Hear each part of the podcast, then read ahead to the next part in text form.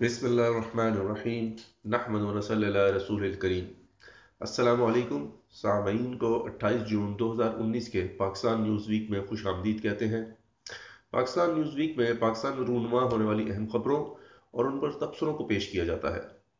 آپ سے گزارش ہے کہ آپ ہمارے podcast channel anchor dot F M slash one independent Pak کو سبسکرائب کریں۔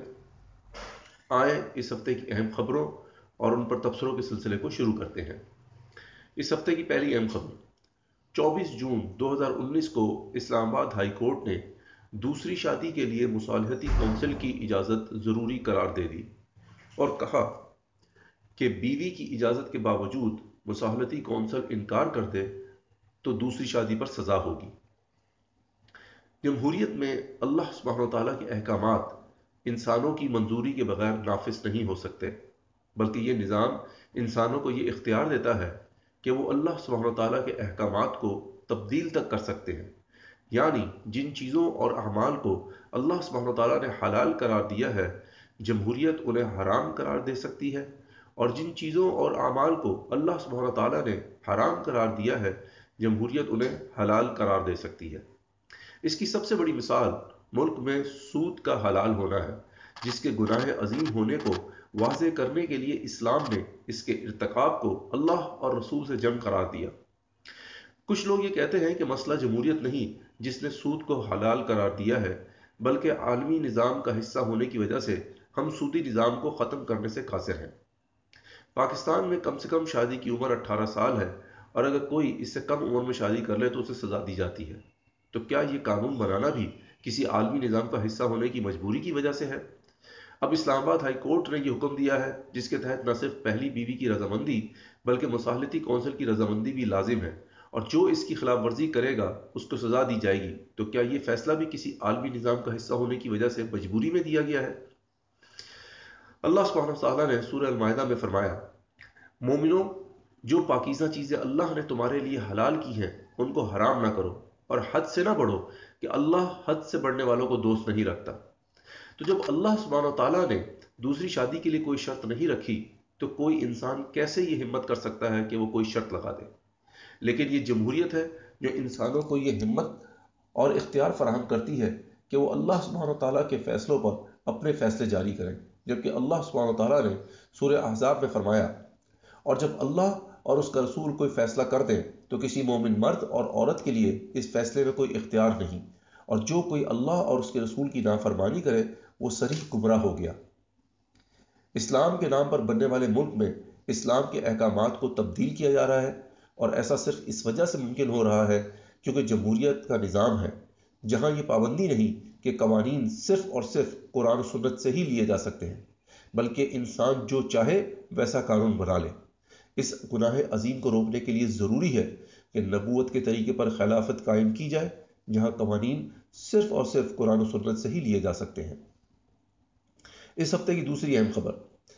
گیارہ اور بارہ جون دو ہزار انیس کی درمیانی شب پاکستان کے عوام سے خطاب کرتے ہوئے وزیر اعظم عمران خان نے ایک اعلیٰ طاقتی کمیشن بنانے کا اعلان کیا، جو اس بات کی تحقیق کرے گا کہ پچھلے دس سال یعنی پاکستان مسلم لیگ نون اور پاکستان پیپلز پارٹی کے دور حکومت میں بیرونی قرض اکتالیس ارب سے ستاون ارب ڈالر تک کیسے پہنچ گیا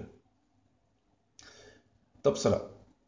وزیر اعظم نے یہ کمیشن بنانے کا اعلان اس وقت کیا جب پی ٹی آئی حکومت کی اپنی یہ صورتحال ہے کہ وہ حکومت میں آنے کے پہلے دن سے مسلسل قرض لے رہی ہے اور حال ہی میں پی ٹی آئی کی حکومت نے تباہ کن شرائط پر آئی ایم ایف سے قرض کے حصول کا معاہدہ کیا ہے۔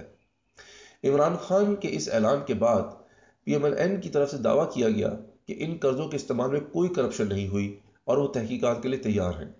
یہ صورتحال اس بات کو ظاہر کرتی ہے کہ عمران خان سمیت پاکستان کے جمہوری سیاستدانوں کے نزدیک بنیادی مسئلہ قرضوں کا حصول نہیں، بلکہ یہ ہے کہ آیا یہ قرضے ملکی معیشت پر خرچ کیے گئے یا پھر سابقہ حکمرانوں کی جیبوں میں چلے گئے۔ سرمایہ داریت پر مبنی یہی سوچ پاکستان کو قرضوں کے جال میں پھنسانے کا سبب ہے۔ سرمایہ داریت کے نزدیک معیشت کو بہتر بنانے کا طریقہ پیداوار کی شرح میں اضافہ کرنا ہے۔ ایک مقروض معیشت کہ جس کی پیداوار کی شرح بلند ہے ایک ایسی معیشت سے بہتر ہے کہ جس کی پیداوار کی شرح بلند نہیں، مگر اس پر کوئی قرض نہیں۔ بس ہم دیکھتے ہیں کہ دنیا کی طاقتور ترین معیشتیں بھی گردن تک قرضوں میں ڈوبی ہوئی ہیں۔ نیشنل ڈیٹ کلاک کے دو ہزار اٹھارہ کے اعداد و شمار کے مطابق امریکہ کا قومی قرض اکیس اشاریہ پانچ ٹریلین ڈالر سے زیادہ ہے، جس میں ہر گزرتے سیکنڈ کے ساتھ تقریباً چالیس ہزار ڈالر کا اضافہ ہو رہا ہے۔ سرمایہ داری نظام کے برعکس اسلام میں ریاست کے لیے بنیادی مسئلہ پیداوار میں اضافہ نہیں، بلکہ دولت کو چند ہاتھوں میں مرکوز ہونے سے روکنا اور معاشرے میں دولت کی تقسیم اور گردش ہے۔ اگرچہ اسلام کے احکامات پیداوار میں اضافے کو بھی یقینی بناتے ہیں، اسلام کے متعدد احکامات خود بخود دولت کی تقسیم کا باعث بنتے ہیں۔ اسلام کا محصولات کا نظام بھی اس میں معاون ثابت ہوتا ہے، جس میں امیروں کے لیے ٹیکس ایمنسٹی اسکیم کا کوئی تصور نہیں۔ نیز اسلام میں ریاست کا انحصار بڑے پیمانے پر ٹیکس عائد کرنے پر نہیں ہوتا، بلکہ ریاست خود ایسے اثاثوں کی مالک ہوتی ہے جو بڑے پیمانے پر آمدنی کا ذریعہ ہوتے ہیں۔ جبکہ سرمایہ دار نظام میں یہ اثاثے سرمایہ دار کمپنیوں اور افراد کے ہاتھوں میں ہوتے ہیں، جن اثاثوں سے ارب ارب منافع کماتے ہیں۔ نیز اسلام بیرونی قرضوں کے حصول کے دروازے کو سرے سے بند کر دیتا ہے، کیونکہ بیرونی قرضے سود پر مبنی ہوتے ہیں، جبکہ اسلام میں سودی لین دین کی سختی سے ممانعت ہے۔ اللہ کا خوف رکھنے والا مسلمانوں کا خلیفہ قرض کے حصول کو ایک بھاری ذمہ داری سمجھتا ہے۔ کیونکہ اس کے سامنے رسول اللہ صلی اللہ علیہ وسلم کی یہ حدیث ہوتی ہے کہ رسول اللہ صلی اللہ علیہ وسلم نے فرمایا، اللہ تعالیٰ شہیدوں کے تمام، اللہ تعالیٰ شہید کے تمام گناہوں کو معاف کر دیتا ہے، مگر کسی کا قرض معاف نہیں کرتا۔ اس ہفتے کی تیسری اہم خبر ڈون اخبار کے چوبیس جون دو ہزار انیس کی خبر کے مطابق پاکستان میں تیار کردہ جی ایف سیونٹین تھنڈر طیاروں نے پیرس میں ہونے والے ایئر شو ایئر شو میں مداحوں کے دل جیت لیے۔ جی ایف سیونٹین تھنڈر طیارہ پاکستان اور چین نے مشترکہ طور پر بنایا ہے۔ اس کا ایئر فریم اٹھاون فیصد پاکستان اور بقیہ بیالیس فیصد چینی اور روسی ساختہ ہے، جبکہ اس کا انجن چین کا تیار کرتا ہے۔ پیرس شو میں جی ایف سیونٹین تھنڈر تیاری کی کامیاب نمائش پاکستان کی دفاعی طاقت اور صنعتی قابلیت کا مظہر ہے۔ مگر افسوس کی بات یہ ہے کہ حکمرانوں کی بھاری صنعتوں میں عدم توجہ کی وجہ سے پاکستان آج بھی ان طیاروں کا انجن درامت کر رہا ہے، بلکہ پاکستان میں بننے والی بیشتر گاڑیوں کے انجن بھی جاپان سے درامت ہوتے ہیں۔ ٹیکسٹائل جیسی صنعت، جس کا پاکستان کی برآمدات میں بہت بڑا حصہ ہے، کی مشینیں بھی یورپ سے درامت کی جاتی ہیں، جس کی وجہ سے پاکستان کے درامدی بل پر ایک بھاری بوجھ درامدی مشینری کا ہوتا ہے۔ بھاری مشینری کی صنعت کی عدم موجودگی، استعماری پالیسیوں کا نتیجہ ہے، جس کے مطابق پاکستان کے حکمران پاکستان کی صنعت کو برآمدات کی بنیاد پر ترتیب دینے کی پالیسی اپناتے ہیں اور بھاری صنعت پر توجہ کی ضرورت کو نظر انداز کرتے ہیں، جس کی وجہ سے ہم صنعتی طور پر خود کفیل نہیں ہو پاتے۔ ہم پورے امریکہ اور یورپ کو کپڑا سپلائی کرتے ہیں، لیکن وہ چند انجن، طیارے اور ابدوزے فروخت کر کے اس سے کہیں زیادہ زر مبادلہ لے جاتے ہیں۔ پاکستان کی ہر حکومت نے بھاری مشینری کی صنعت کی ترقی کو نجی شعبے کے مرہون منت رکھا۔ جبکہ نجی شعبے میں اتنا سرمایہ نہیں ہوتا کہ وہ بھاری مشینری کی صنعت لگا سکے۔